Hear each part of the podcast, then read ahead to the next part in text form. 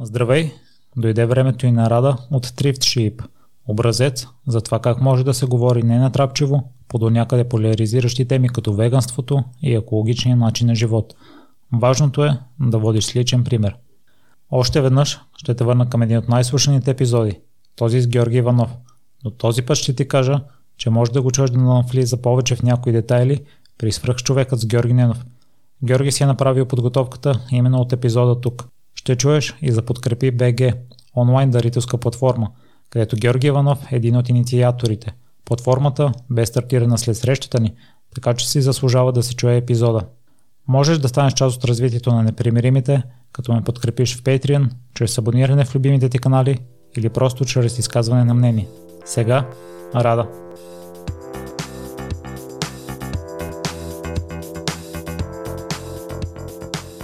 Здравей, Рана. Благодаря много, че откликна на поканата. Най-накрая се престраших да ти пиша и се радвам, че и двамата се оказахме на една честота. Аз бях готова да го направя, ти беше готова да приемеш поканата.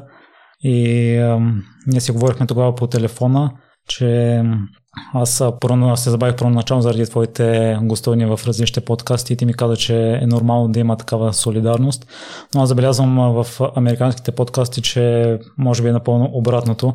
Ако някой има нещо да промотира най-вече, подкастите, които следя, ги изрежда всичките и в една седмица гостува само той.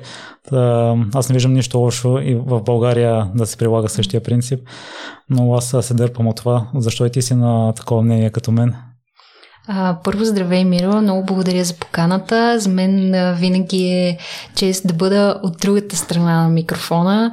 А, нямам търпение да, да, да разбера за какво ще си говорим. А, да, това е популярен подход в, а, на Запад, а, гостуването в други подкасти. Наистина, както каза ти, когато е, се промотира някаква книга или а, предаване, турне, мисля, че това е просто там, защото са на, по-напред с мисленето и го използват като един нов маркетингов подход, който е към актуалното ни съвремие. Докато в България все още е като че ли не е толкова прието, а, но пък ако забележиш понеже тук всичко се случва с закъснение, ако забележиш, това присъства в телевизионните предавания. И, например, ако един певец има предстоящо турне, той ще гостува и в трите основни телевизии, ще гостува и в сутрешните, и в следобедните предавания, и в тия деца преди обед, така че е, може би въпрос на време това да се случи и в България, що се отнася до маркетинговия подход. А, доколкото а, пък относно гостуванията, да, м- смятам, че трябва да има една такава солидарност. То е а, такова едно мълчаливо съгласие. Мисля, че всички сме наясно с а, това. Ако малка държава сме, хората, които са отворени а, да гостуват в подкасти и така са добре настроени към този формат и които имат да кажат нещо, по-скоро а, са малко на брой. И за това е нормално а, да се редуваме кой ще ги извика първи. И според мен е абсолютно естествено да няма пренасищане на този а, човек, защото в крайна сметка а, наистина може да се загуби фокуса и е нормално след да изчакаш няколко месеца, да има така колегиалност в това отношение. Случвало ми се и на мене да поканя някого, да се забавя с а, подробностите и някой друг да извика човека. Така че чакаме си реда. Но на мен също са ми отказвали, защото са обикаляли различните формати. Обикновено при мен ме молят да го отложим в времето. Предполагам, че и при теб е такъв е случай с въпросните забавения. Ами, не, просто а, до момента не ми се е налагало такава. Аз а, просто си записвам в едно тефтерче потенциални гости, гости, кои, потенциални гости, които вече съм ам, им споменала за някакъв бъдещ момент и просто чакам да стане удобен момент за това нещо. Така че по-скоро е въпрос на лични ангажименти, настройка на темите, разнообразието на темите, разнообразието на гостите. Рада, ние сме комуникирали до сега само по чата и ти си била много полезна за мен. Може би това не трябва да го приемем като даденост от а, многото комуникации, които аз съм водил. Това, че ти отговаряш толкова подробно е добра черта в мен и е изключение по-скоро. Защо според теб е важно да поддържаш такива отношения с а, твоята аудитория? Не само с аудиторията, изобщо с всеки, който, независимо дали е. Ам, работата ми е такава, че ми се налага да не говоря тук за блога и инстаграма. А, ми се налага да комуникирам постоянно с хора и то основно в Facebook, LinkedIn и подобните социални мрежи. А, така че за добро или за лошо съм през повечето време онлайн. А, когато съм офлайн, умишлено изключвам, за да може и съзнанието ми да си почине. А, без да чувствам вина за това, разбира се, защото го има този fear of missing out, така наречен FOMO. Но трябва да има... Прекалено сме загубени в... Не харесвам филма Social Dilemma, защото според мен не казва нищо ново, което не сме знаели до сега, но тази социалната дилема, че ние сме онлайн, че ние сме социално свързани, но реално не сме толкова свързани и ни дава една фалшива представа за това, че всеки е, ще използвам чуждицата, approachable, нали? Някой, който е до теб и на една ръка разстояние можеш да го попиташ каквото и да било, независимо дали е някой твой приятел, роднина, преподавател, любим подкастър, инфуенсър и, и прочее. Така че мисля, че е въпрос на приоритети. Да, ти си първия гост, за който се чуех много от, откъде да започнем, защото се занимаваш с толкова много неща и имаш много познания в тях, не са само повърхности. Та, ако искаш да започнем с мръсната дума. Инфуенсъра. Веган. А, веган. А ти, мисля, че си първият такъв, който ми гостува на мен. Аз се храня растително. Може да съм веган, може да не съм веган а, извън това. А, от време на време си позволявам мед. Ако... И аз консумирам мед. Така че да. Аз си признавам, че в началото сега като се върна назад, избора ми не е бил на 100% добре информиран.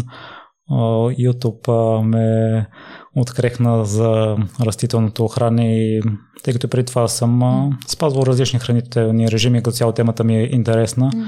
и растителното хранене ме заинтригува и ми стана много интересно.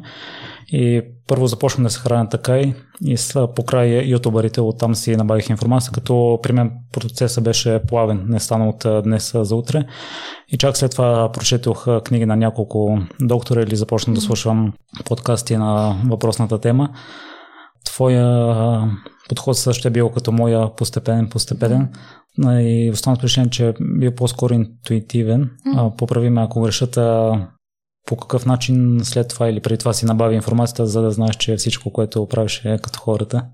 Ами аз тръгнах доста сляпо. Не съм всъщност при мен започна, а, тук правя уточнението, че по принцип не обичам да говоря за това. А, и всеки, който ме познава, знае а, това. А, смятам, че съм доста други неща преди това, че съм веган. А, нищо, че там започваме, но всъщност при мен започна просто като експеримент, за да видя как ще се почувствам, ако спра а, и млечните продукти. Яйца никога не съм яла а, и не съм обичала. Бях вегетарианка доста дълго време 2-3 години. И а, всъщност не съм го направила с идеята, че сега ще стана веган. Исках просто да видя за две седмици какво ще се случи, за един месец. Те се превърнаха в няколко месеца и имаше преходен период с постепенно изключване на продуктите, без да се ограничавам, ако, например, ми се дояде нещо, без да си слагам определен етикет още от ден едно и да има трансформация от днес за утре, защото смятам, че това е много грешно. И може би грешката, която допускат повечето вегани, например, такива, които са се стреснали от някой филм или книга или видео, няма значение. Когато се събуждат с мисълта, че ще станат вегани, а, това е стрес за тялото. И е нормално да има някаква адаптация, както към всяка една промяна в живота ни. А, било той за екологичния начин на живот и, например, ако си шофьор, няма тръгнеш изведнъж да правиш някакви дълги и огромни разстояния. Не малко по малко а, с осъзнатост. Нали, това е нещо, което се опитвам да практикувам осъзнатост във всяко едно отношение, за да можеш и да следиш този процес. Когато става въпрос за тялото ни, е, е много съществено важно все пак здравето. И при мен разликата дойде, когато осъзнах, че аз наистина това, което ям, това, което ям, то ми дава енергия, с тази енергия правя разни неща и това ме кара да се чувствам добре. А, така че да. В последния етап усети ли някаква промяна? Аз през живота си винаги съм се хранил домашно, Mm. Никога не съм бил почитател на джанк фуда и никога mm. не съм я консумирал редовно и... Не... За разлика от мен, аз имам и този период. С малко ще те върна на там. И не съм усетил съществен, даже никаква разлика между различните етапи, между различните хранителни режими. Та, твоята последна фаза, след като си изключила кашкавала и си преминала изцяло на растително хранене, оказва ли е още положително въздействие?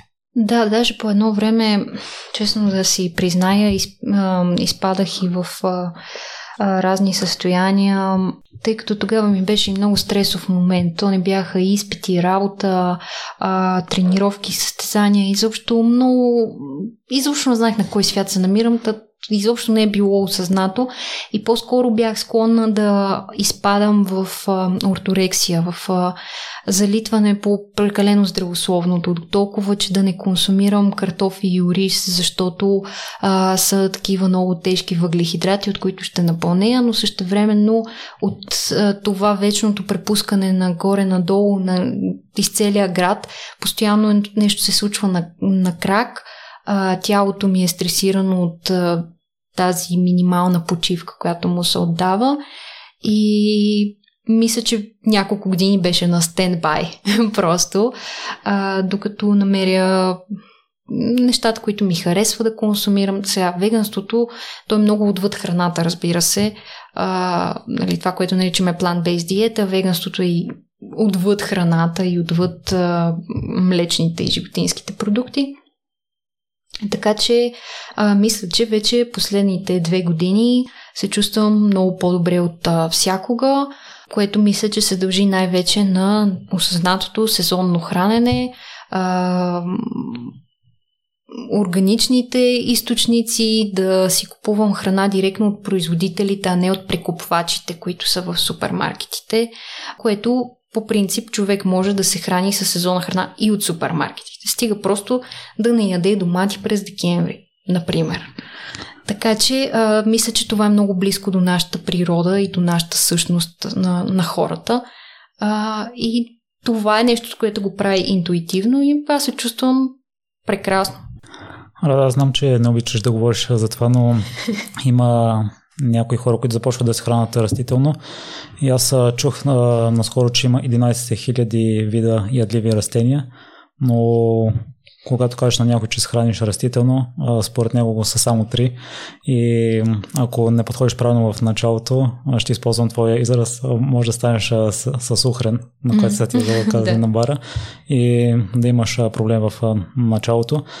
Но твоя път към преоткриването на храната е след като си сменила колата и шоколада с по-цели храни. И забелязал съм при част от хората, които започват да се хранят растително, те преминават от едната крайност, от тотално нездравословното към растителното хранене и то такава промяна с каквото и да mm. смениш стандартната американска диета винаги ще донесе положителни резултати. И при теб е донесло такива с прилива на енергия и си решила да я прехвалиш на стадиона на бягането. Mm. И в началото, след една обиколка си се изморявала, но си била опорита и си продължила. То откъде произлиза тя, че си продължила да натискаш и постепенно, постепенно да увеличаваш дистанцията, не си се отказала. Както ти сам каза, се занимавам с много неща и това се дължи по-скоро на това, че се занимавам с много неща, но не съм се фокусирала в това да съм много добра, страшно добра в едно конкретно нещо. По-скоро от всичко по-малко, за да може и ежедневието ми да е разнообразно и да ми носи някакъв различен заряд. Ежедневието ми тогава минаваше по-скоро в писане на металстати, четене на книги, каране на колело и скитосване из града.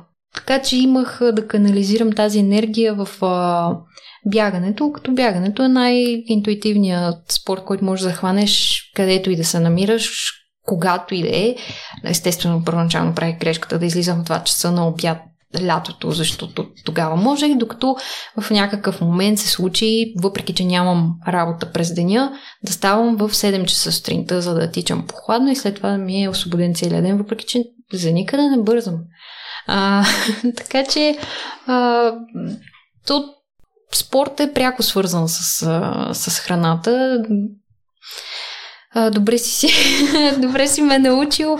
А, с този джънк фуд пак имаше а, преходен период и той беше месояден, след това а, вегетариански и чак след това а, веганския, като нищо никога не е било сякаш на всяка цена да се случи. Треньорите те харесват и се записваш в отбор, след това и в университета е такъв, mm. но си нямала спортна злоба. Да, Откъде дойде пък това желание да продължаваш с спорта и да участваш в отборите, докато си имала време за това? Аз участвах в отборите, но не ходех на състезания. И треньора ми ми казваше, май да бе, защото, нали, ако се представя добре, не само, че е добре за отбора, не само, че е добре за мен, но е добре и за треньора ми, защото нали, печелят се точки и, и така. За него има значение също като треньор да покаже, че е извадил кадри. А, и той ми каза, айде бе, ще черпа торта. Викам, ти си намерил с какво да ме черпиш. Той вика, добре, кафенце. Викам, нищо и кафенце мога ме черпиш и без да ходя на състезания. Съвсем други ми бяха приоритетите. Наистина не се чувствам... А, няма го този хъс. Обикновено другите хора се мотивират това, че, например, са по-на задни позиции. За мен е било по-важно начина по който се чувствам, това да съм постоянна в нещо, да правя нещо различно. Ам, Даже не ходих на състезанията, които са на писта, но се записвах на други бягания, градски маратони. Не съм бягала маратон, преди да ме попиташ. По-късите дистанции, планински бягания, мен ми е много по-интересно да бягам на пресечен терен. И ако Давам си сметка, че ако това се беше случило с а, трансформацията към спорта, тъй като моето семейство се са ме налагали да си уча, да си ходя на уроците, да си пиша домашните и така. Спорт. Някак си за момичето спорта не е толкова важен, докато моят брат, като стана на трети клас, казаха, не, не, ти трябва задължително някакъв спорт да запишеш. Викам, защо за него така действате? А пък мене не, той ходеше на плуване, след това и на водна топка. И наистина аз видях как това много му помага, но можеше това да се случи с мен. И си давам ясна сметка, че ако това се беше случило няколко години по-рано, а, и ако бях открила, примерно, ориентирането, което е бягане, плюс природа, плюс пресечен терен, планина, така нататък, сигурно много по-различен начин ще, ще да ми се стече кариерата, тук слагам кавички. Само липсата на време ли те накара да прекратиш за известно време спорта? Аз не съм го прекратила, той все още е част от живота ми, но а, спорта, който може би имаш предвид като блека атлетика, м- да. А, и отново това, че м- се изисква наистина си изисква отдаденост. И си дадох сметка още тогава в ученическите години, например, ако исках да се състезавам състезатели на 100 на 200 метра, бол. Защото повечето, които а, тръгват да се занимават с лека атлетика, те са хора, които а, имат а, скорост и те първа трябва да изграждат издръжливост. Докато при мен беше обратното. Я тръгна директно на 800 и на 1500 метра. А тези хора, които са в България, се броят на пръстите на двете ръце, айде, нали, в юношеска възраст от цяла България. И си дадох сметка, че без да звуча снисходително, че някои хора, които са, например, от в Сливен има много добра школа, в Добрич, в Плевен, тези хора на това има единствения фокус единственото хоби, нещо за което горят и това го правят всеки ден без значение. Докато на мен не ми е било чак такъв фокус и по-скоро реших да отстъпя, да не се занимавам, да оставя терена за, за хората, на които наистина това им е основното занимание и мотивация в живота. Рада, като задавам въпроси и като съм слушал такива отговори, като пита спортистите какво ти е дало спорта, общо взето отговорите са едни и същи, но ще ми е интересно да чуя и на теб какво ти е дал спорта като човек, който не е бил отдаден на 100% само в него. Еми, банално е да кажа постоянство, а, но Това е истината. Постоянството и изкарване извън зоната на комфорт и някой пъти да превъзмогваш себе си, въпреки че не си на кев, защото знаеш, че след това ще се чувстваш по-добре. Физически, колкото е егоистично, да след това се чувстваш добре, независимо дали се занимаваш с бягане, фитнес, карате и каквото и да е. Просто спомням си, преди време бях, някакъв статус бях написала, човек е на една тренировка разстояние от доброто настроение. Чисто химически се случват някакви процеси в тялото, които са пристрастяващи. На, на мен също добро впечатление прави, че слушаш тялото си, не се заричаш, че ще бъдеш веган до живот. Тъй като ти си го приела като философия това, ще ми е любопитно да разкажеш как достигна до това решение.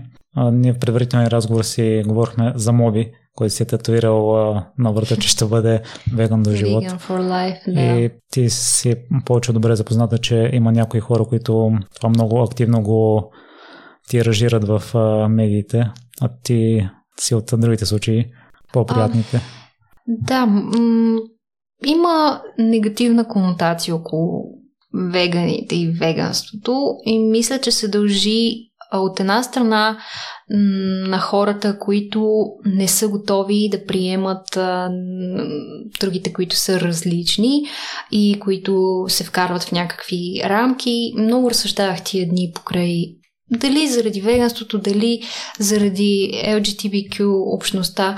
А, хората не са готови да приемат това, което е извън тяхното си нормално. И чувстват като заплаха и натрапване всичко, което е различно от техните възгледи. И изисква по-широк мироглед, за да погледнеш извън своята собствена къща, образно казано. И това, което разбирам от друга страна хората, които се дърпат от веганите. И за това защо звучи толкова страшно, а, защото има определен тип хора, които толкова са а, вдъхновени от този начин на живота, не само начин на хранене, пак казвам, а, че осъзнали се, че се чувстват добре, чувстват се прекрасно, а, искат да изрекламират тази нова истина за тях и на другите хора. И в опита си да помогнат на другите, те по-скоро вредят, защото им се карат и размахват пръсти и гледат им в чинята и не можете да седнете на маста да си кажете две приказки, без той да ти обясни защо човек от среща е грешен. По-скоро съм почитател на тихия пример и това как можем безмълвно да, да влияем на останалите и вече ако някой се поинтересува повече, така както а, ти или някой друг ще ми зададе конкретен въпрос. И тогава съм отворена за разговор. И затова приемам този подход и всъщност все повече вегани го приемат също. А, доста от а, веганите, които познавам а, и вегетарианците а, си признават, че и те в началото са били от тези по-нападателните, а, именно защото наистина откровенно са се опитвали да помогнат, за да бъдат от полза на останалите, макар и в опита си да не са толкова успешни опитите. Аз това го виждам и при хората следващи друг тип диета. Просто те са стартирали по друг път и на тях това им е дало положителна промяна. А спомняш ли с кое е последното животинско яден съзнателно, което яде? А, мисля, че си правихме едни гофрети с яйца а, в къщи. Защото се опитахме да направим вега смес и не се получи, а вече толкова си бях навила на ума, че ми се ядат гофрети от тези деца с формата на сърчица, нали, кръглите. А, че просто много ясно си спомням, че няколко месеца не бях консумирала, но а, много ми се осладиха тогава. но вече има достатъчно рецепти и достатъчно възможности, така че човек да си направи идентични гофретки. Да, това е много хубаво на хората, които изхранват растителни и се интересуват от а, готварство, че откриват нови продукти, нови рецепти. Ти имаш ли си нов продукт, който, любим продукт, който го откри след като започна да се храниш растителна? О, да, това много изключително много ми е развило въображението, а, много ми е помогнало. Смея да твърда, че всеядните хора, колкото и да смятат, че ние като растителноядни или вегетарианците или веганите няма значение, че живеем много ограничено в кухненските си параметри. Всъщност, като го погледнеш отстрани, всеядните хора всъщност са доста, а, с доста ограничено меню, защото са свикнали да ротират пет различни традиционни манджи, а като седнат на ресторант, ядат кебабчета и кюфтета с гарнитура.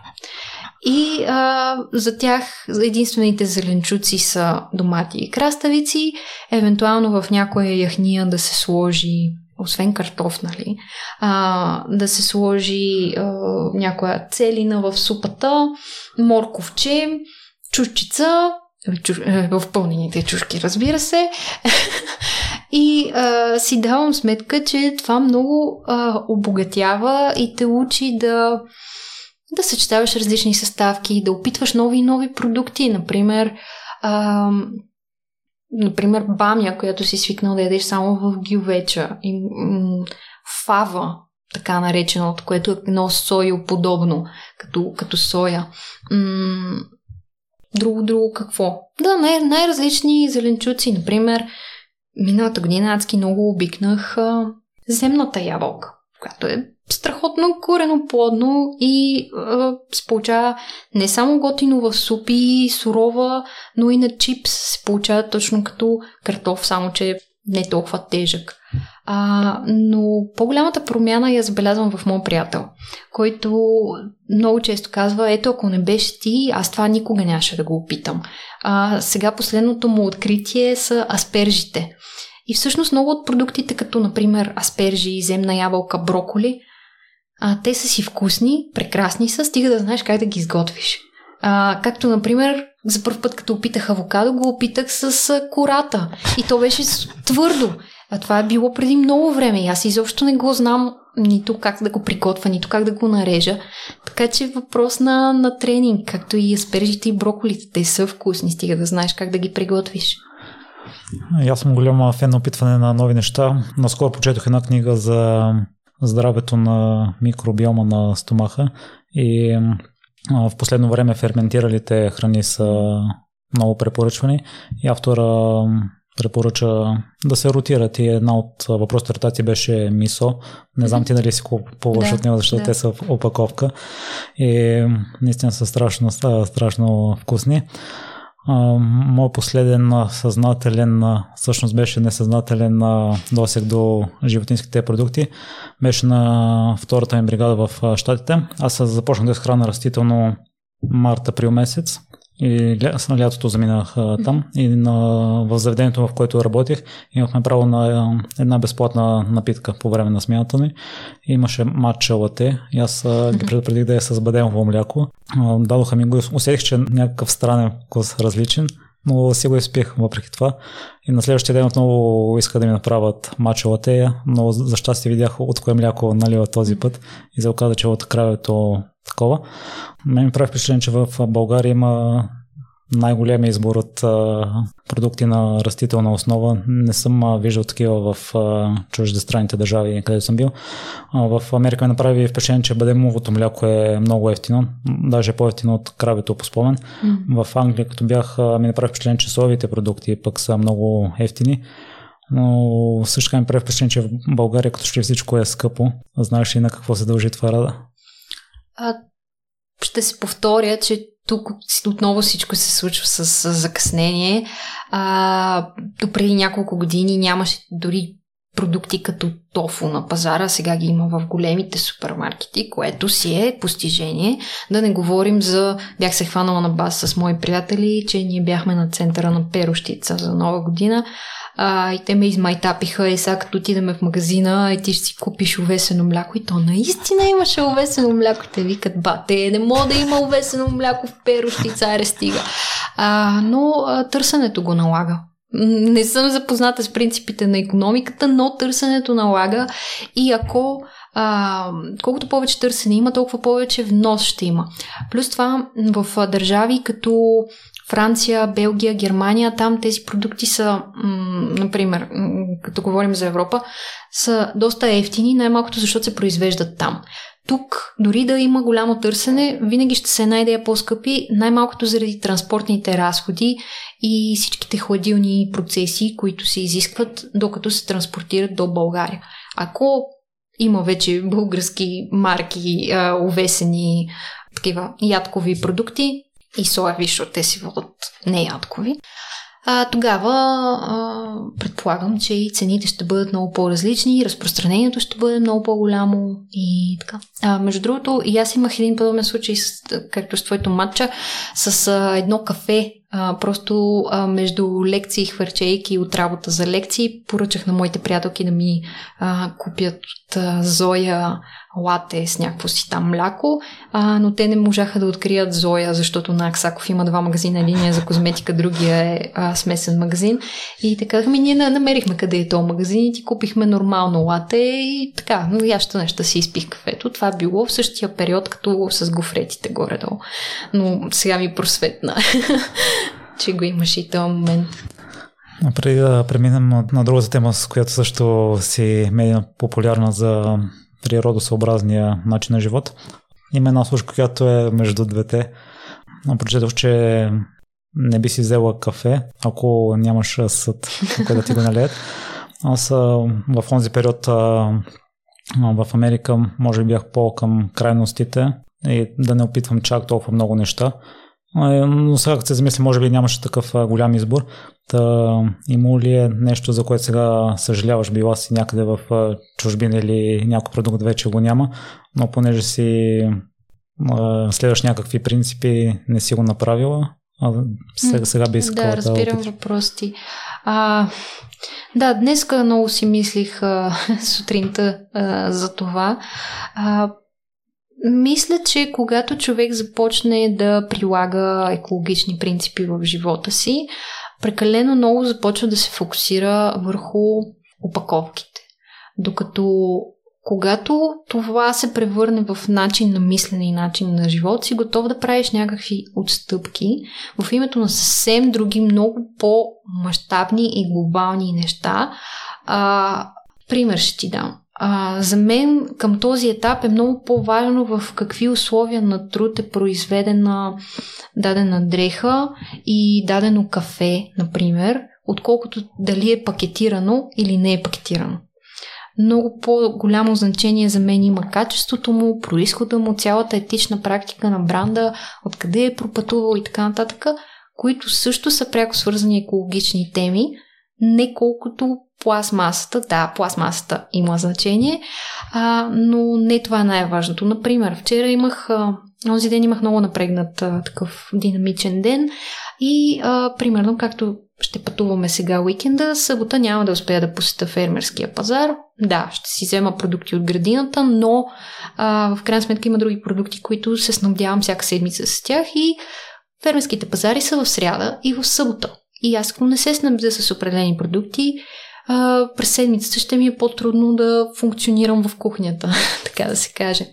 И в сряда нямах възможност да отида до фермерския пазар, но Хранкоп, които организират а, фермерските пазари в София, извън София всъщност, те имат опция за онлайн а, пазаруване. Като пак идват в дните, в които а, в които са пазарите. Не, например, в вторник да си го поръчам.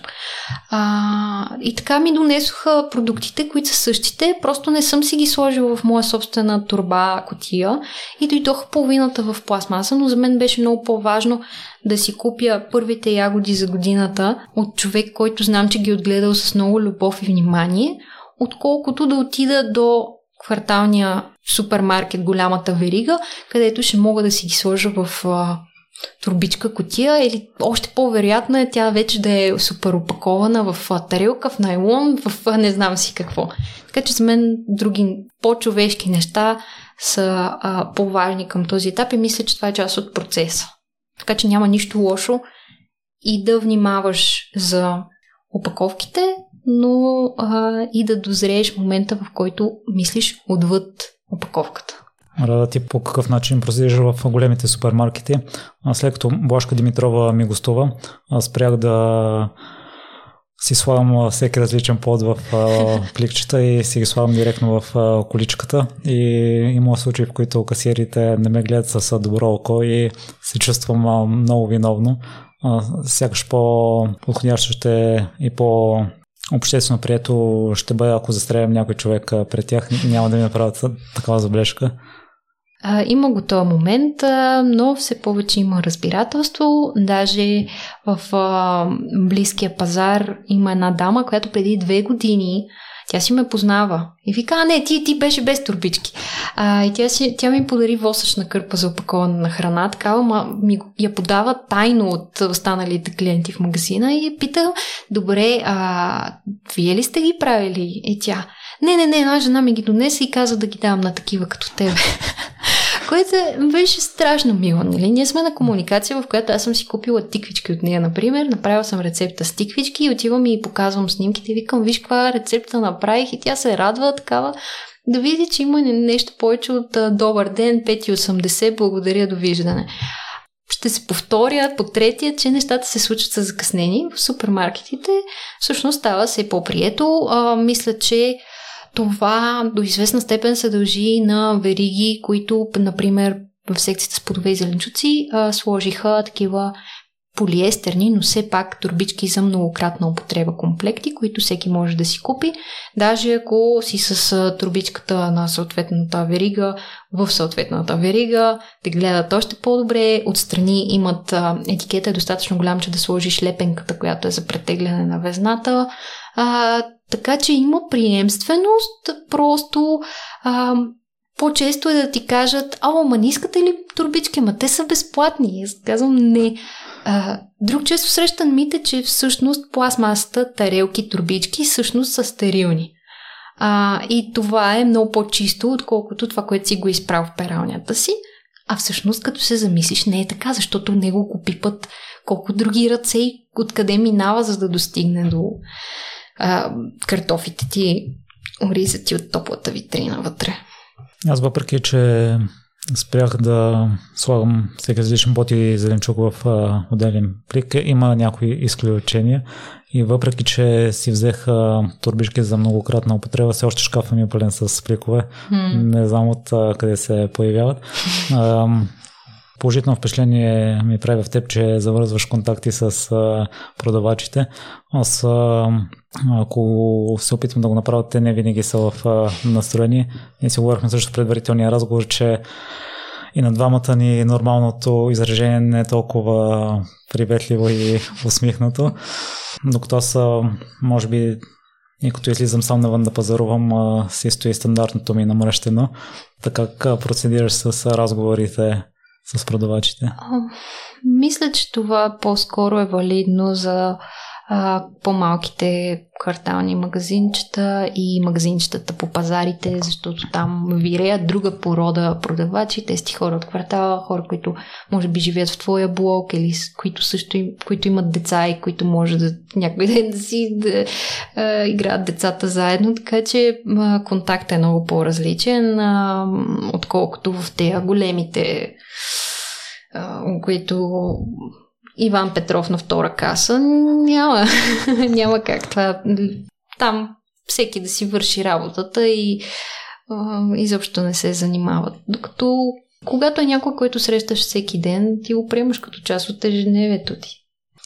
Устойчивия начин на живота започва като предизвикателство за теб. Отново в период от две седмици, но си останал впечатлен и си продължила. При него какво те спечели. Защото ако аз имам възможност, може би също бих а, подхождал така, но виждам, че има трудности на някои места. Не е толкова mm. лесно, колкото да кажем да си вземеш една турбичка или да си сложиш подовете в количката.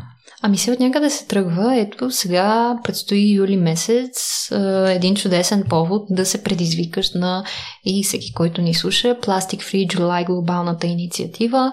А, юли без пластмаса. Не съм сигурна дали тази година ще организираме нещо от българска страна официално, но със сигурност ще има почиствания на плажове и други подобни събития. много, в много книги, наръчници, статии ще прочетеш първа стъпка турбичките, втора стъпка чашите, трета стъпка бутилките. Не мисля, че това е общо валидно. А, много уважавам Блашка. Чела съм книгата и а, познаваме се от много време с нея. А, както и всички останали защитници за, на околната среда. Но тези правила, които можеш и в нейната книга да прочетеш и на Бея Джонсън и в интернет, можеш да ги приложиш в много разбъркан ред. Много зависи твоето ежедневие, какво е, къде ходиш на работа, хоум офис ли си, а, сам ли живееш, с а, деца ли си, а, пътуваш ли често. Всички тези неща са фактори, които предполагат една различна динамика на нашето ежедневие и а, това, което прави устойчивото устойчиво, е то да бъде да устои във времето, да остане във времето. И ти ако приложиш някакви промени, било то за храната, за пластмасата, за каквото щеш, те тези промени имат нужда от адаптация в живота ти и ако се превърнат в навик, макар в началото да ти е трудно, ако се превърнат в навик, те ще станат част от ежедневието ти до момент, в който няма да се замисляш за тях. Аз може би съм по-целе устремен и предпочитам да виждам много бързо резултат от усилията, които полагам. В случая такъв може би няма и да видя. Наскоро слушах в подкаста на Билян Славейкова за обувките и тя каза, по спомен, че по-голям ефект имат малките действия на големите компании, отколкото mm. индивидуалните такива. От твоите подкасти съм останал, че си на обратното мнение. Не, не съм и а, смятам, че всичко е много комплексно. А по-скоро и в моят подкаст, и в блога ми, инстаграма ми, а, различните начини на комуникация, които воля, а, се опитвам да представя какво може да направи индивида. Защото в крайна сметка в тия компании също работят индивиди. И ако CEO-то на дадена компания му е светнала кружката или примерно щерка му е някоя еко-изтрещенячка и му промие мозъка, той може и да се замисли. И не е нужно той да го прави само защото е модерно и е тренди и сега ще наложи в повечето пъти greenwashing практики. Не. За тези компании също стоят реални хора, които а, имат силата да променят това, това и това. Така че това, което аз мога да направя е да говоря за тези неща, за това какво можем да направим ние, съответно вече като индивиди, а, примерно събирайки се зелените ентусиасти в България, пишем становища, комуникираме се с Министерство на околната среда и водите, а, други пък са м- съветници за бизнеса и са превърнали своята собствена страст в консултантски бизнес. Говоря за Симона от Zero Waste Sofia. Консултантски бизнес, който а, целта му е да трансформира други бизнеси, а, B2B малко начин на управление. И, и неговата целта на този бизнес е да трансформира онлайн магазини, IT компании, други консултантски агенции, всякакви офиси, малки, големи, няма значение. Така че мисля, че много комплексно, но всичко започва от един човек. Въпросът е колко други ще привлечеш със себе си. Ради, в последната статия, това пък въобще не съм го очаквал, която написа, че складирането на онлайн информацията, която имаме, това има негативен ефект върху земята. Так, коя следващата стъпка, която ти трябва да, или която ти си иска да направиш за устойчив начин на живот? О, м- не мога да ти кажа, тъй като вече доста стъпки преди казвах, че това е компостирането, но вече от година и половина и аз компостирам. А, вече си гледам плодове и зелен... А, и зеленчуци, та просто върви заедно. А, зеленчуци и билки на терасата. А, така че и това е нещо, което вече съм предприела. Предстои да вадя реколта. А, не съм се замислила, но ако се сета, ще ти кажа. От а, известно време сме колеги и, и в подкаста Средите и ти си един от малкото предавания, които слушам, всеки епизод, независимо от госта. И на едно нещо, не знам по какъв начин го правиш, епизодите, които записваш сама, аз като записвам интротата на епизода, те са с продължителност около минута. Пиша си сценарий отпред пред мен на лаптопа, чета го дословно и въпреки това ми се налага да го презаписвам на няколко пъти. Няколко път даже си ядосам и го разделям на, на сегменти. Да. Но като имаш няколко епизода, които са над час, какъв е процеса. Защото и другото, което го има, едно е да говориш с някого, друго е да говориш на стената или да. на компютъра. Разбирам те е, и няма да те лъжа, и аз имам скрипт. А, въпреки, че може да не звучи, че е скрипт, аз просто съм запомнила какво искам да кажа. А, така че, примерно, само тиренца да съм написала, ще се подсетя, но целта е да не изпусна нещо. Тъй като а, по този начин мога много, много по-лесно да се изгубя в мислите си и да си кажа, ей, сега какво исках да кажа, даже някои пъти като записваме, тефтера е пред мен и аз си записвам какво искам да кажа, защото мисълта ми бяга. А, и човека като влезе в някаква втора, трета, пета тема и аз вече съм забравила какво съм искала да кажа и просто си записвам някаква ключова дума, това много често ми е достатъчно. Аз интротата и аутротата си ги правя докато госта е при мен. Отново по тази причина, която ти спомена, защото прекъсвам, връщам се и отнемам много повече време, докато когато съм с гост, каквото съм казала, съм казала. А ако съм сама, съм много по-склонна да се върна, да кажа, абе всъщност тук можеше да вмъкна еди какво си, почвам да мисля, да премислям. Твърде сложно е. Трябва, губи се автентичността. И хубавото е, че обхващаш много теми, не си се съсредоточил само върху устойчивия начин на живот. Има екскурзии, има минимализъм. Та слушателите със сигурност има какво да научат. На мен един от най-силните епизоди, който си го спомняме за козметиката и там се оказа, че има доста неща, които трябва да следваш. И покрай цялото онлайн съдържание през миналото си срещала различни трудности от направата на сайта, това да си постоянно от това да черпиш енергия и мотивация, по какъв начин подхождаш към тях, защото ти знаеш, че трябва да ежеседмично да има съдържание, независимо в какво настроение си. Към подкастите ли имаш предвид? Като цяло. Да, а... Нещо, което развивам и като фриленсър е точно занимаване с социални мрежи и за други брандове а, като отново се научих да приоритизирам и към момента се занимавам само с един бранд, за да ми е по-леко и смятам, че човек има определени капацитети и, например, така да го кажем, когато завърших университет, ми се отпуши време, енергия и желание да правя нещо ново и тогава започнах да мисля в посока подкаст. А, когато еди какво си друго се е случило, съм отстъпила. Например, като вече един много голям бранд, за, за който работех. А, един много голям бранд, с който работех, когато преустановихме отношения, успях да се съсредоточа върху моите си канали и да им обърна внимание на тях, въпреки че бяха останали на, на заден план.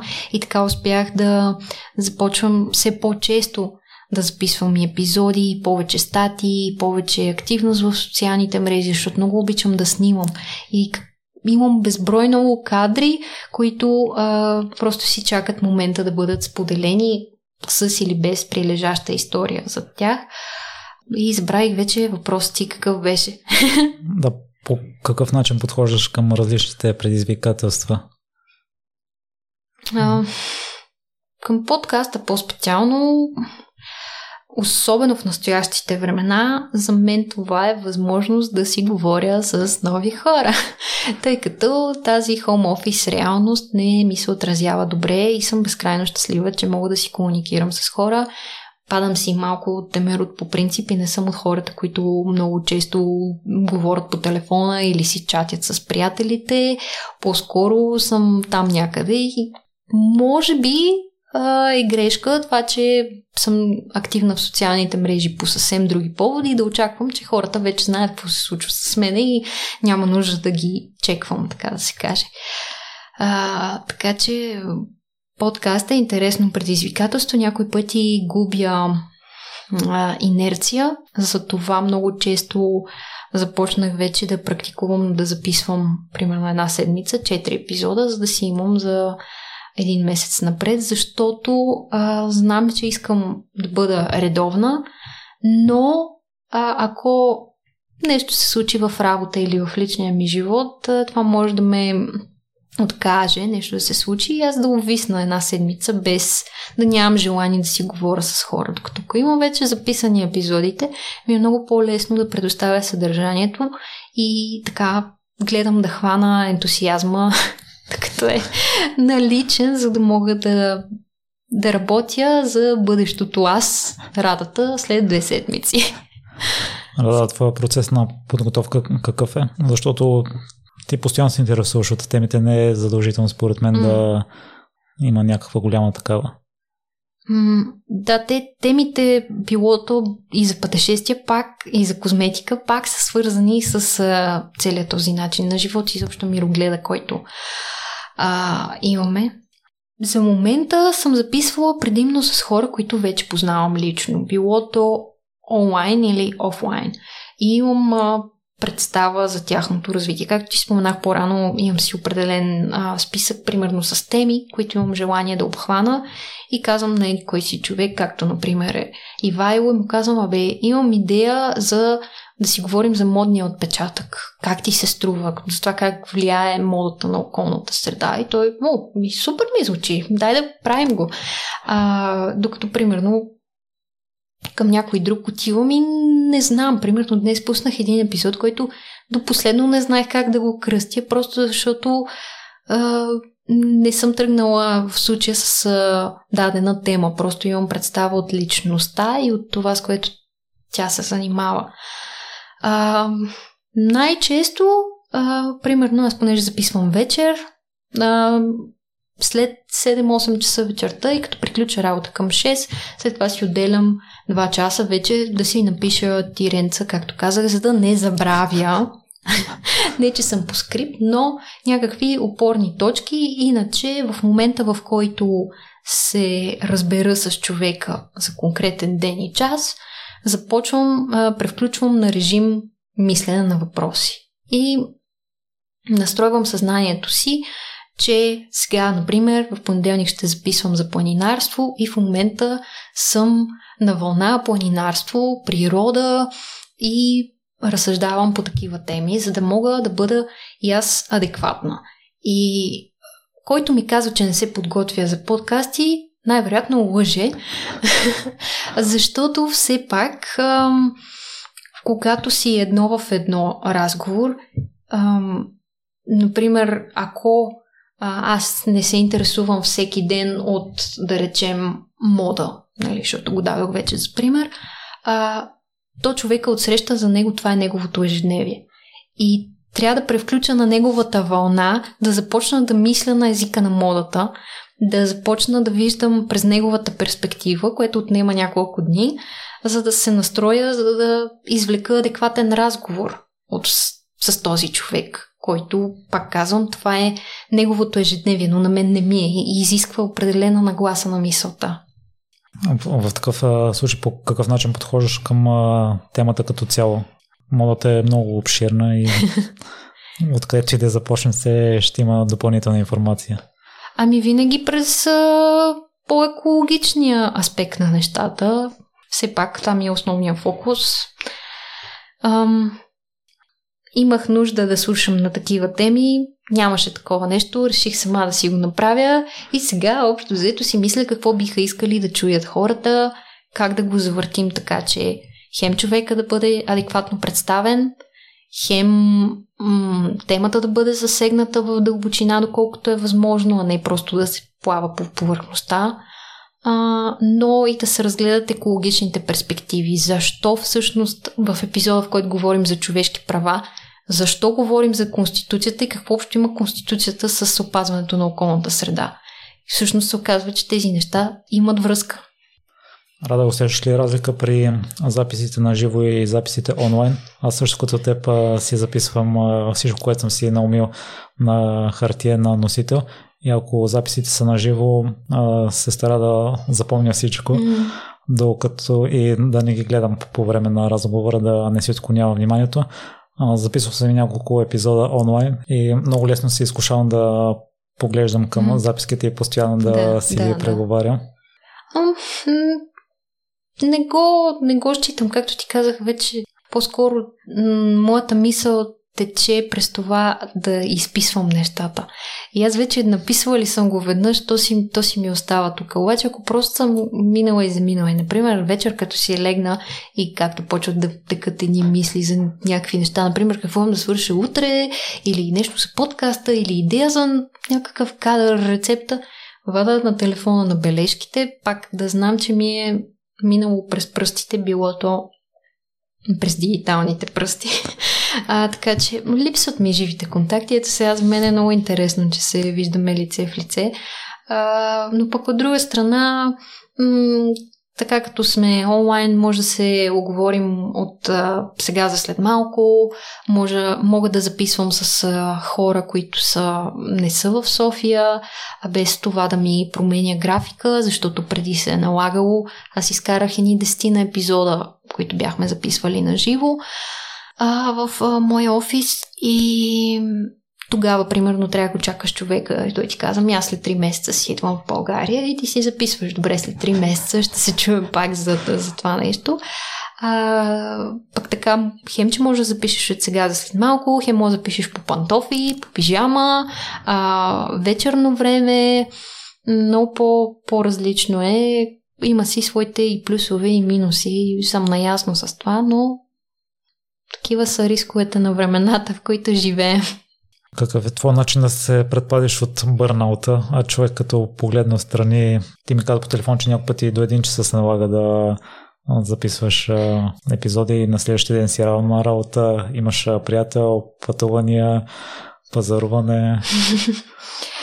а, точно в този период, който ти споменах с университет работа тренировки, университет работа тренировки, като го погледна назад, осъзнавам, че тогава тялото ми е било стресирано и тялото е приемало онова състояние за перманентно, за нещо константно и нормално.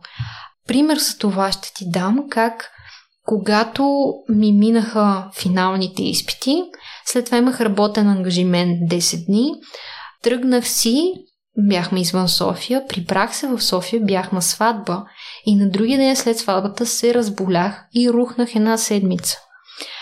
Всичко, което съм имала на вътре, на ментално ниво, съм го потискала, потискала, потискала, казала съм не сега, не сега, не сега момента, не дей.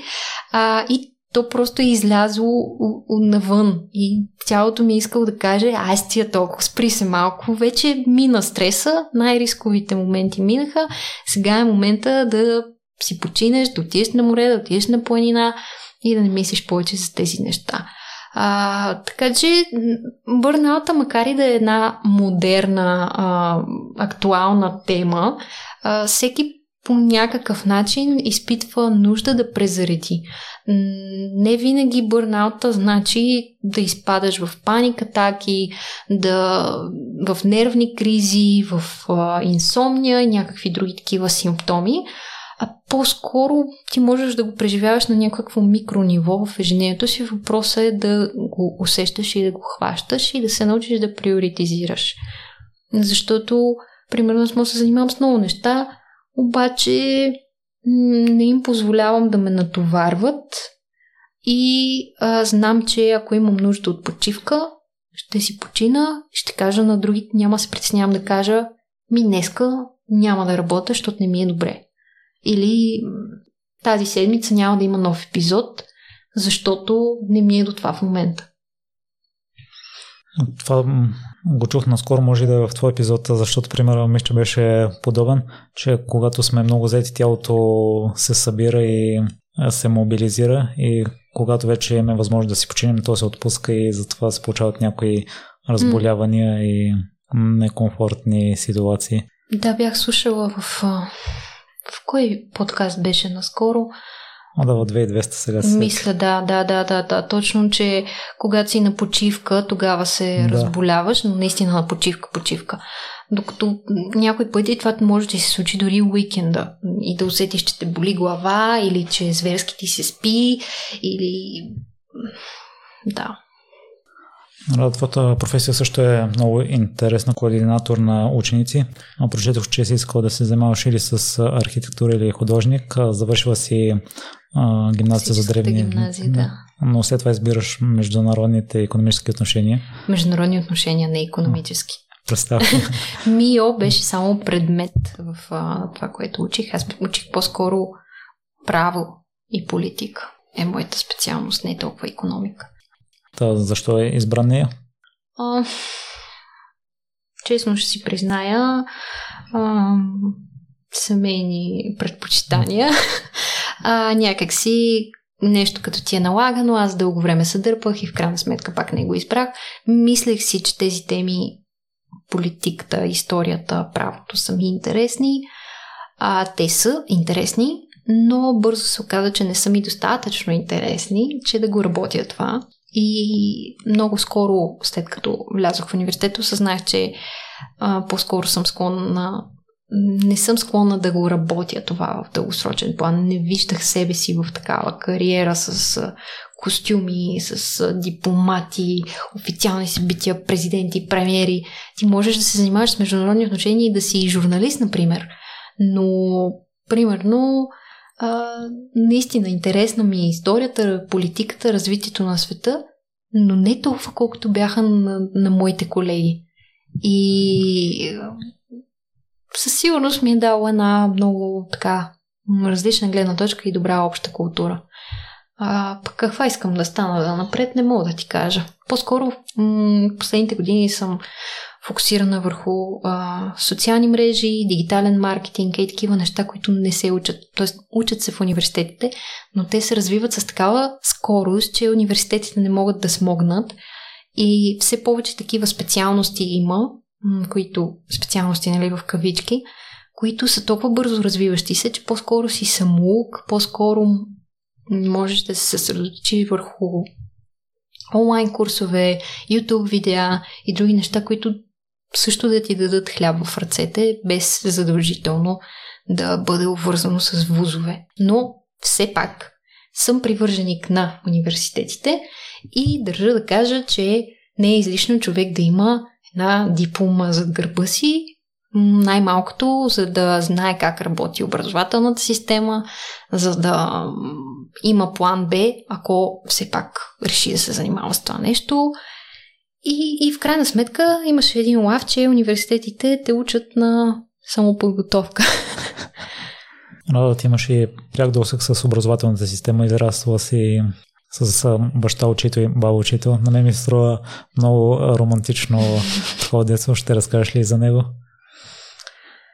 Уф, да, той, баща ми много за кратко е бил учител. Аз не мисля, че съм хванала този период. След това а, беше журналист на свободна практика и въпреки, че имаш диплома за а, преподавател по български литература и много сме си говорили за литература и той ми е казвал, примерно, ей, колко бях тъп, че не съм, вика, изкарвах двойки по география, пък всъщност много беше интересна географията. А, и въпреки, че имаше диплома, а, много се беше разочаровал и от журналистиката и го правеше просто като нещо странично. А, но истинската му страст беше да е водопроводчик. И това в очите на другите беше как такъв един народиран човек, толкова а, умен, толкова начетен. Той има и стихосбирка, издадена, в която е издадена вследствие на спечелен литературен конкурс. А, как може толкова еродиран човек да бърка в каналите на хората, в бани и строежи да ходи? А него това му носеше изключително удоволствие да комуникира с хора, да си влезе в някаква си рутина там и да си слуша музика и да си, примерно, да върши нещо, което върши рутинно, но да мисли, например, а, поезия през това време. Или да слуша какво си говорят бабичките, на които прави после да сътворява истории. М- той а, преди да почина пишеше една книга а, Случи ми се виц беше започнал да пише тази книга, случи ми се вид, в която разказвам истин, истински житейски истории, които звучат като вид, толкова са нелепи. А, така че има нещо романтично, че съм израснала по редакциите, не знам дали съм го разказвала някъде. А, в а, 97 8 9 година там, кризи, мизи и така нататък, а, неволята го отведе до там да работи в Ara Music, а, които издаваха списание Нов фолк. Разбирай, ние сме семейство Рокаджи. Ходила съм на хипарски фестивали, изобщо много далеч от тази музика. А, и ходим в редакцията той да си вземе хонорара, защото е интервюирал примерно Сашо Роман и тогавашните звезди. А, и казва, имате ли плюшен папагал за детето? Нали, емблемата на Ара Music си е едно такова шарено папагалче. Те викате ми, нямаме папагал, ама ето ти една касетка. После следващия път имате ли Имате ли папагалче за детето или нещо друго с папагалчета? Те ми нямаме, ето ти една касетка. Така че в архивите в къщи има примерно Слави Трифанов и отгоре с лейкопласт записано черно фередже и презаписано Deep Purple или черно фередже отгоре върху тия касетки. А, така че и такива моменти е имало. А, ти сега си горда с а, това, че носиш дрехи втора употреба, но не винаги е било така. А, ще разкажеш по какъв начин ти се е отразил онзи период, в който не сте били толкова финансово стабилни и в началото си се срамувала от това. В моето семейство ми казва, че е средно статистически не сме имали да чукам на дърво финансови проблеми. Заблявам, че самочувствието на майка ми на баща може би идва от дрехите и затова ми прикамват доста често да си сме на облеклото. И забелязвам при себе си и като съм бил малък и може би самочувствието наистина се вдига за кратък период от време, когато си с такива. Ами, в тинейджърските години всеки иска да е различен, да е вау, да се забелязва, да бъде интересен, момичетата особено много. Така че а, е напълно нормално суетата да владее тинейджерите. А, по-скоро си... Това, което а, ме ми е дало друга перспектива е, че моите съученички си харчеха джобните за а, тениски, за някакви марки, които на Запад не са нищо особено.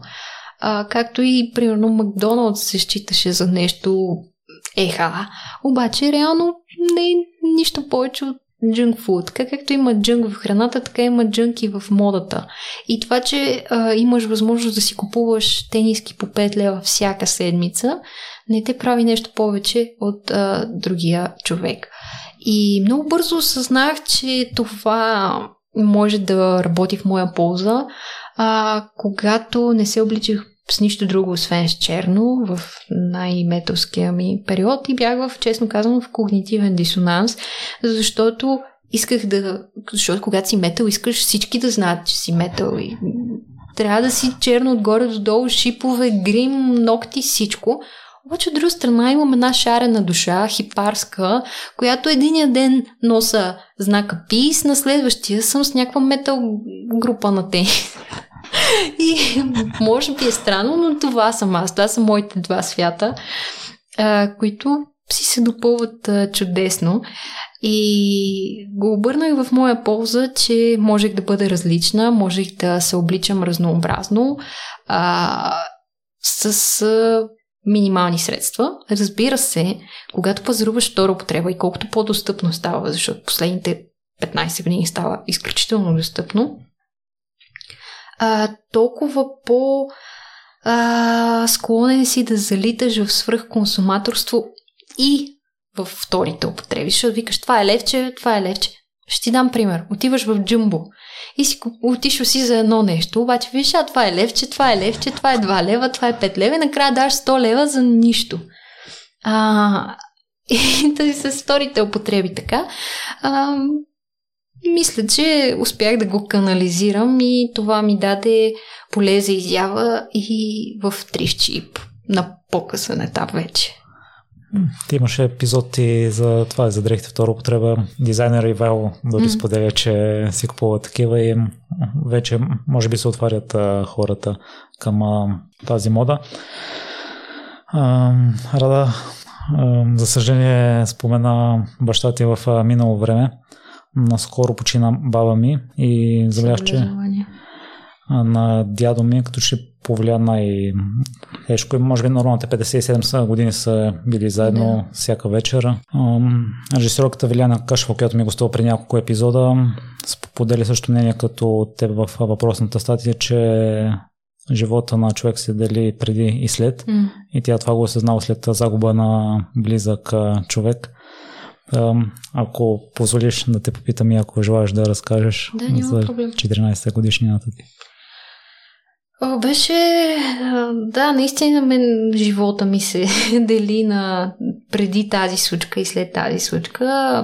Баща ми получи внезапно инсулт, и така от нищото малко след рождения ми ден и му отне няколко дни. Ние с брат ми имаме 7 години една седмица а, разлика, т.е в същ... И ироничното е, че той почина в същия ден и същия час, който брат ми се е родил. А, и някак си живота си продължава, но пък от друга страна абсолютно всички, още откакто се роди брат ми като бебе, а, още тогава никой не знае, че той се казва Момчил. Всички му викат Николайчо, защото е копия на баща ми и откакто сложи очила и ги носи постоянно, сега както не си постригва много косата, абсолютно същия е. Хранителните му навици са същите, изобщо чувството му за хумор, така че мисля, че а, това, че има наследство в негово, не само в мое, но и в негово лице, като мъжко наследство, е много ценно. А, но Тежко го изживях. Не мога да кажа, че съм го превъзмогнала все още, тъй като да загубиш родител на такава ранна възраст е м- стресиращ момент. А, но промени ми перспективата. Много бързо ми се наложи да порасна тогава. А, да се взема в ръце, да спра да мисля за глупости и в този момент вече останахме аз, майка ми и брат ми. И тя, понеже нейната работа е свързана с много пътувания в чужбина и ми се налагало аз да гледам брат ми. Подготвяме го, подготвям го за училище, домашни, готвя му. Нищо не мога да готвя. Като бях вегетарианка, готвила съм му и месо. А, нали, в името на това, че той да се чувства добре и да не чувства някакви а, липси. Изпитвала съм а, много сериозни тинейджърски кризи и от гледна точка на ревност, тъй като майка ми много млада остава вдовица на 36-7 години. И тогава не си давах сметка, че тя не може вечно да е сама и подхождах много егоистично към нея. И чак вече след като намери така симпатичен съмишленик, с който и аз а, имам обща приказка, вече съм спокойна и че дори брат ми още малко като поотрасне и като а, тя остане сама в смисъл без а, нас двамата, ох, много се превъзбудих. А, пак ще знам, че тя е в а, сигурни ръце и този човек може да бъде а, както мъжки пример за моя брат, така и а, аз да търся самишленик в него. В никакъв случай обаче а, унази празни, празнина не... Тя си остава там.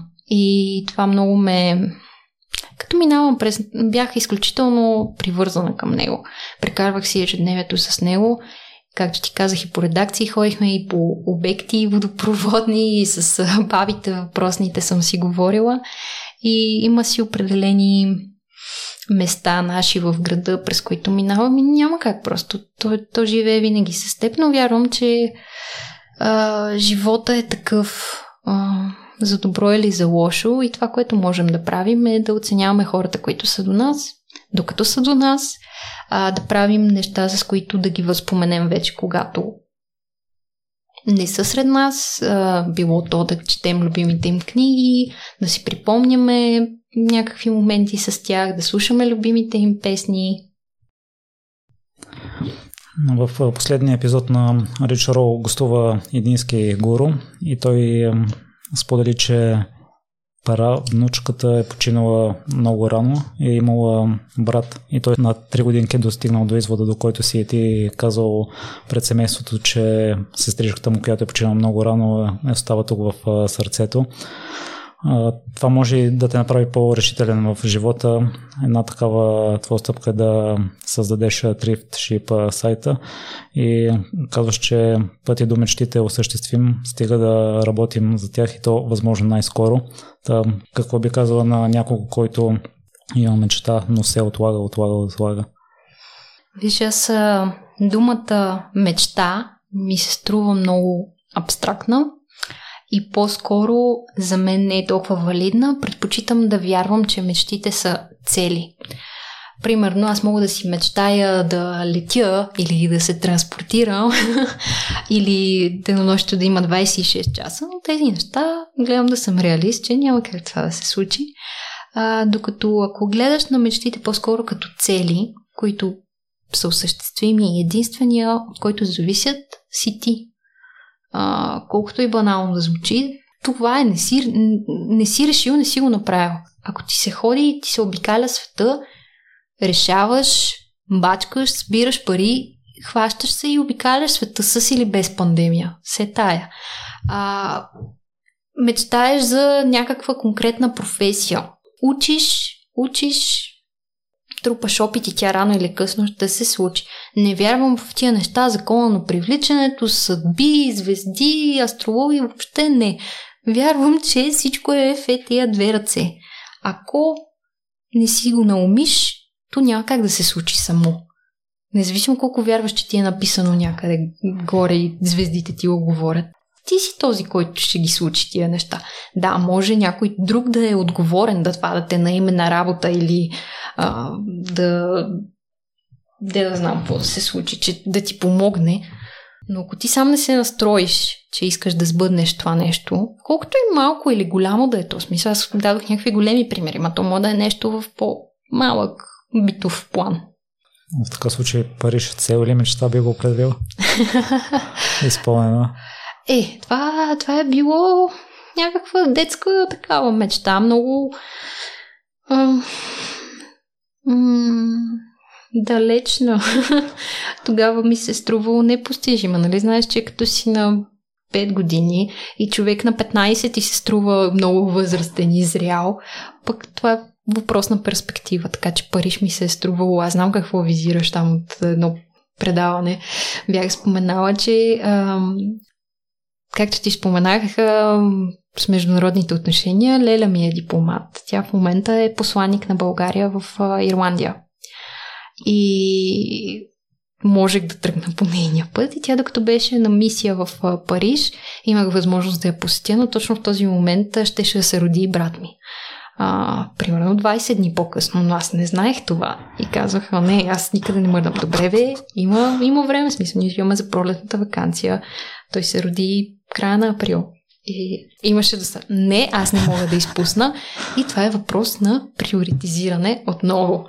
А, така че явно и на 7 години съм ги а, разбирала тия неща. Но Париж там и няма да избяга. Аз разбрах, че си била два пъти там. Три пъти. Не, два пъти, да, да, да, да. Знам, че чувство не може да се опише. И аз като теб никога не съм си представил, че ще пътувам някога в чужбина. Струва ми се непосилна задача. За първ път а, излязохме извън България с родителите ми, тъй като един колега на баща ми има дъщеря в Австрия ни покани в Виена и тогава пътувахме с колата. И тъй като аз съм голям фен на колоезденето и двата любими града може би са ми Нью Йорк покрай приятели сериала и Париж, тъй като обиколата на Франция завършва там. Ради Франс, да. И въпросното лято на 2014 се записах на бригада и знах, че ще посетя Нью Йорк и исках със сигурност да пътувам до Париж и полета ми за Америка да е на следващата сутрин, mm. за да имам известно време да отида до центъра и да видя триумфалната арка. И никой в момента не може да ми отнеме това чувство. А пък следващата година за моето родителите ми подариха пътуване в Франция и тогава пък имах възможности да гледам последния етап от обиколка на Франция. Mm-hmm. Отново това чувство е неописуемо, когато виждаш цялата група да влезе на Шанзелизе. Какво изпитате, когато за първи път да го посети? А, малка се почувствах. а, тогава Бях първи път, може би бях на 8 и понеже беше коледа и нова година, беше изключително а, съдбоносен момент, защото тогава се случи онова цунами, което не помна вече къде беше, Индонезия, Малайзия, не знам, съжалявам. А, и стояхме общо взето пред телевизора, бях изключително стресирана, какво е това, тогава разбрах какво е цунами а, и колко неподвластни сме пред а, природата. Второ, че беше кучистути изобщо, но пък украсен Париж, всичките светлини, просто еха. И вече 10 години по-късно, като го посетих вече в по-съзнателна възраст, преди това, заради колело, трябваше, така се случи, че трябваше да избера или да ме блъсне кола, или да падна в канавката. А, и а, все още имам белек на верига отзад на глезена. Та бях контузена, след това бяхме в Пирин, не можах да катеря планината, защото много ме болеше, но като отидохме на Айфеловата кула, първо посещение и за брат ми съответно, а, той, те, те се наредиха на опашката за а, асансьора и аз казах, ми вих се редете, аз тук за стълбите няма опашка, по-ефтино е. Не, качвала съм се с асансьора, вече знам какво е то едно такова път наклон, много интересен асансьор. А, и боли ме, не боли ме, качих се по стълбите, беше много интересно, успях да ги наст... успяха да ме настигнат там горе, а, вече на, на третия етаж, така че интересно. И сега а, не помня кой писател френски, беше казал, че толкова го дразни а, Айфеловата кула, че той ходи, ходил е всеки ден на Айфеловата кула да пие кафе, за да не я вижда. И а, сградата, която е до НДК на Дези, сещаш се с тривилниците ни, тя се вижда от нас и откъдето и да отида от София се вижда, защото тя стърчи над всичко и понеже нощем свети. И така свети, че дори като седна на дивана, нищо не съм пред прозореца, тя се отразява в прозореца и си казвам, добре, трябва да отида в този лаунч бар, който е горе на тази града, за да спра да я виждам. Просто а, явно това е подхода, който трябва да прилагам като с айфоловата кола. Имаш ли си любима история от Париж? Освен, че а, като бяхме там, а, имаше концерт Eminem и не успях да отида, защото нямаше билети. не мисля, че има нещо друго. Рада, къде слушателите могат да се свържат теб или да те следят. Ти предоставаш а, голям набор от различни платформи, било то аудио, визуални, mm. текстови. Да, то, то най-напред всичко тръгна покрай блога. Започнах да развивам социалните мрежи покрай блога и вече като сетих, че текстова, текстовия формат не ми е достатъчен, тогава направих и подкаста. Но може би най-лесно в Инстаграм. Това е място, което прекарвам най-много време и съм най-активна там. Така че ако имат някакви въпроси или просто има любопитна моята личност за какво нещо, което се случва в ежедневието ми, не само свързано с подкаста, а, там могат да ме намерят. В какво си се проваляла? Проваляла. Въпрос... Не знам. Провал е много а, субективно понятие. Провалях, провалих се на изпита по международно частно право. а, но после го взех с 6.00, така че нещата м- може би, а, когато се случат зле, се случват за добро. Просто в бъдещето.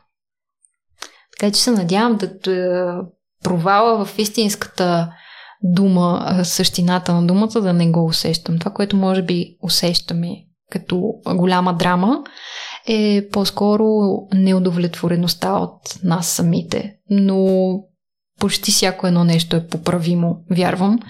И това, което а, не е фаталното, то, то може да се просто е въпрос на време. Ти имаш ли такива моменти на неудовлетвореност? Е, мисля, че всеки човек е нормално да ги има. И по какъв начин излизаш от тях?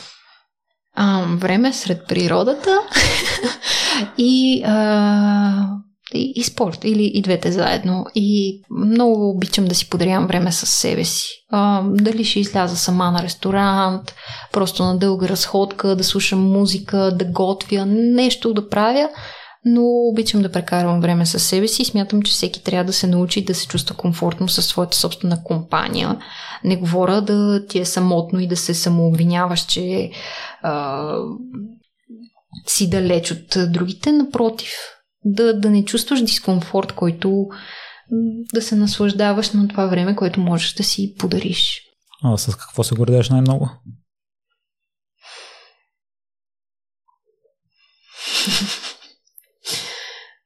за какво да се гордея. И може би всяка малка победа, която в ежедневието си човек успява да, да постигне. Не е задължително да говорим в по-глобален мащаб и по-дългосрочен.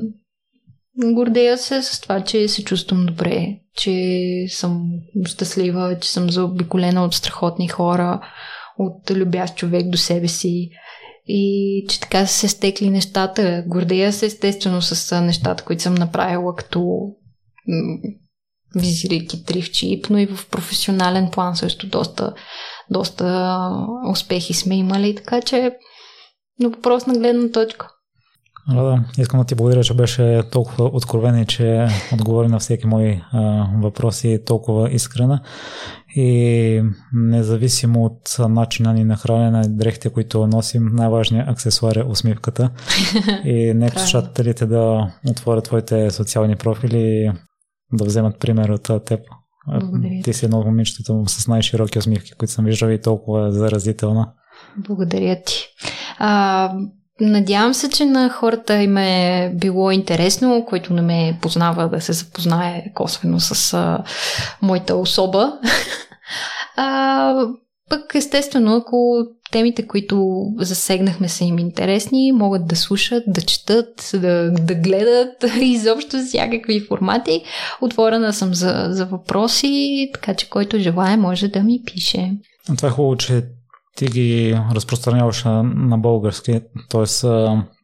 не е необходимо даже и човек да знае чуждестранен език, защото знам, че световно известните автори, mm. които гостуват съвсем на друг език и не всеки има достъп до тази информация. Ами все повече обмислям да се върна към английския, специално за блога си и за инстаграма си, защото осъзнавам, че за някои неща българската аудитория е тясна, а, за някои неща не сме дорасли и ако реша да се занимавам професионално с контент креатинг, бидейки аз контент креатор, създателя на съдържание, трябва да се отворя към широката публика.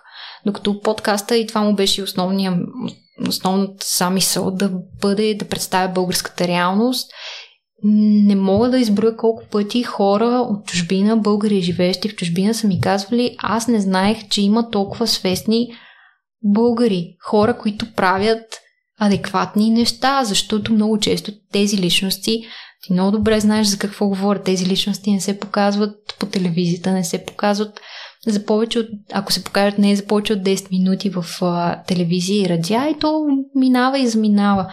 И а, наскоро една жена ми каза, даже а, заради теб се убедихме да се а, върнем, да си купим къща в България и да си живеем на село. И тогава си даваш сметка за какво въздействие става въпрос. Аз просто съм искала да създам канал, в който да представя личности, с които ежедневието ми така или иначе ме среща. Като се навързаха едни разговори, интересни, аз си казвам, ех, сега да го бях записала този разговор, толкова интересни неща ми каза той човек. Викам, защо по всъщност да не ги запиша? Да си сема си направя подкаст най-накрая. А, тък му ще предоставя и в случая аудиторията, която съм имала благодарение на Инстаграм профила си и на читателите на блога, които не винаги се припокриват, затова ги отличавам. А, именно тази аудитория успях да я пренасоча да слуша и подкасти и така вече да им се даде много поле за изява и на тези хора, които споменах и съответната аудитория да се запознава по интересен начин, защото аз не съм експерт по всичко. Не разбирам в теми за човешки права и за природозащитни а, теми, така че подкастите са един чудесен формат и адмирирам всеки, който се интересува да подкрепя а, българската м, подкаст сцена, да слуша а, нашите си личности подкасти на английски, колкото искаш. Аз лично не мога да слушам на английски. Както ти казах, моето внимание минава през четенето и писането. И ако си пусна някое видео, примерно в YouTube или филмите, които гледам, и сериалите, задължително са на английски с английски субтитри. Или там на какъвто и да е език с английски субтитри. Аз трябва да го прочета. И ако си пусна подкаст на английски, смятай, че на втората минута вниманието ми е някъде вече в облаците. Така че малко общество, но с много потенциал. И пожелавам ти потенциал да го развиеш и извън България, както пожела. Било то с Рада Би или с Thrift Sheep. Благодаря ти. Благодаря ти, че изслуша епизода до край. Любопитно ще ми бъде да разбери какво мислиш ти за веганите. Ако смяташ, че епизода би бил полезен за някого, ще се радвам, ако го споделиш с твой приятел. До скоро!